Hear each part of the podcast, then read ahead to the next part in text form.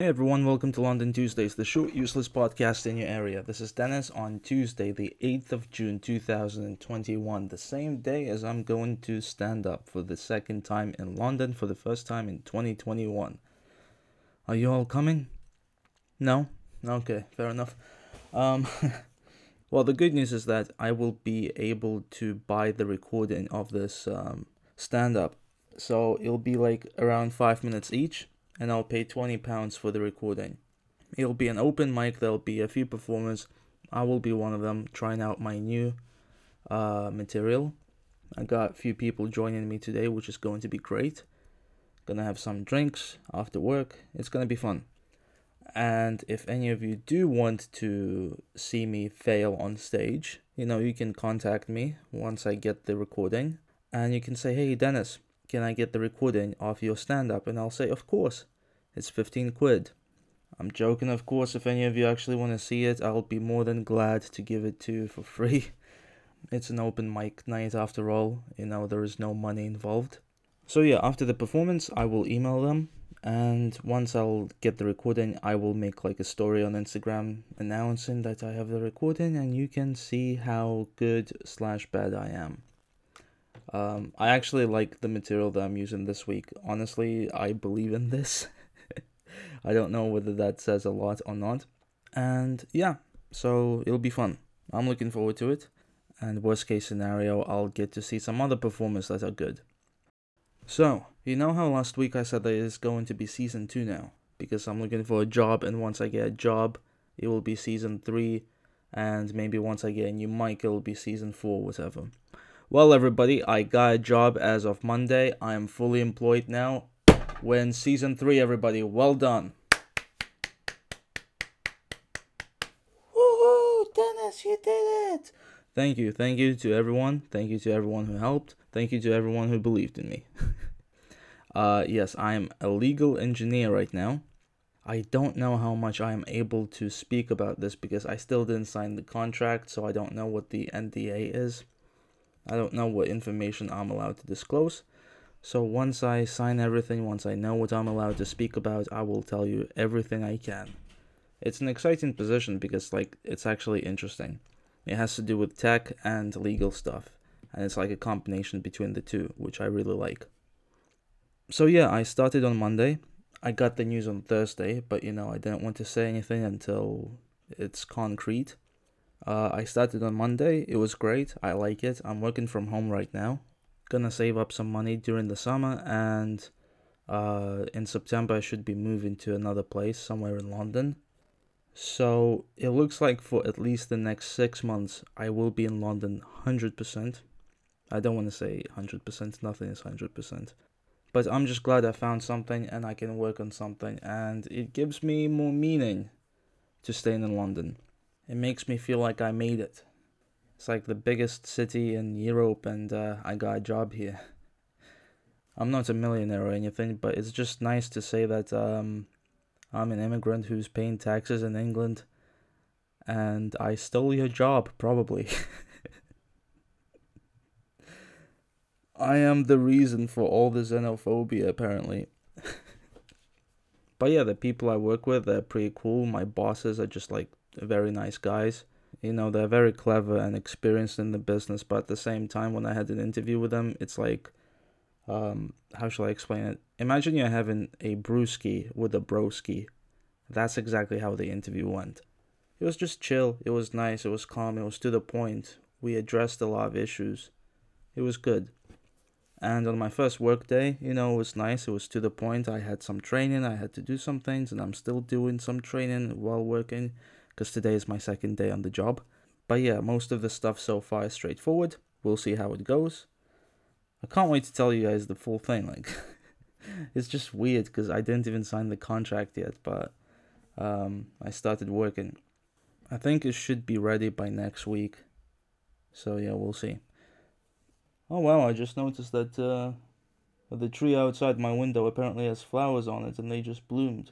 I wasn't here last summer, I was in Cyprus, so I, I don't actually know how London looks like during the summer. But you know, I'm not exactly disappointed so far. Like during the sunny days, it's warm enough to sunbathe. my girlfriend and I went to some park during the weekend. We just laid on um, the grass, and it was honestly the most chill thing ever. Don't get me wrong, I love Cyprus, but like, you have to get used to the desert type of environment. Whereas here, okay, you get rainy days, but um, even during the very hot days, you have the breeze. And that's my favorite combination hot weather and breeze. Oh, and by the way, last week, I know I said it was Father's Day. I, I mixed it up. I messed up. I'm. Yeah. So, for some reason, I always thought that Father's Day is on 1st of June. I don't know why. I've, I, I've been thinking the same thing for, for a few years. And every time on 1st of June, I told my dad Happy Father's Day, and he was like, thanks, and you know, that was it. And then I was talking to my mom last week, and she was telling me, you know, Father's Day isn't on 1st of June, it's like on 21st of June or something. It, it's not tomorrow. I'm like, no, I'm, I'm sure it is. And she told me, your dad literally Googled it. And I'm like, nah, nah, it's fine. So just before I called him, I thought, you know what, I'll Google it. And apparently I was wrong, as always. But I still called him up, congratulated him, and told him, yeah, I know it's on like 21st or something, but, you know, I call you on the 1st of June all the time, so why stop now? He was like, why, why are you calling me on 1st of June if you knew that it was later? And I told him, well, you know, in my schedule it was on 1st of June, so to be more convenient for me, I decided to call you now. And he was like, ah, understood. This weekend, by the way, for anyone who watches Formula One, it was such a good weekend. And for those of you who don't follow Formula One, I'm I'm really sorry, but like you missed out on one of the best races ever. Red Bull was ahead with two cars, Hamilton was just behind them, and then all of a sudden the uh, the lead guy from Red Bull, Max, his tire just blew up.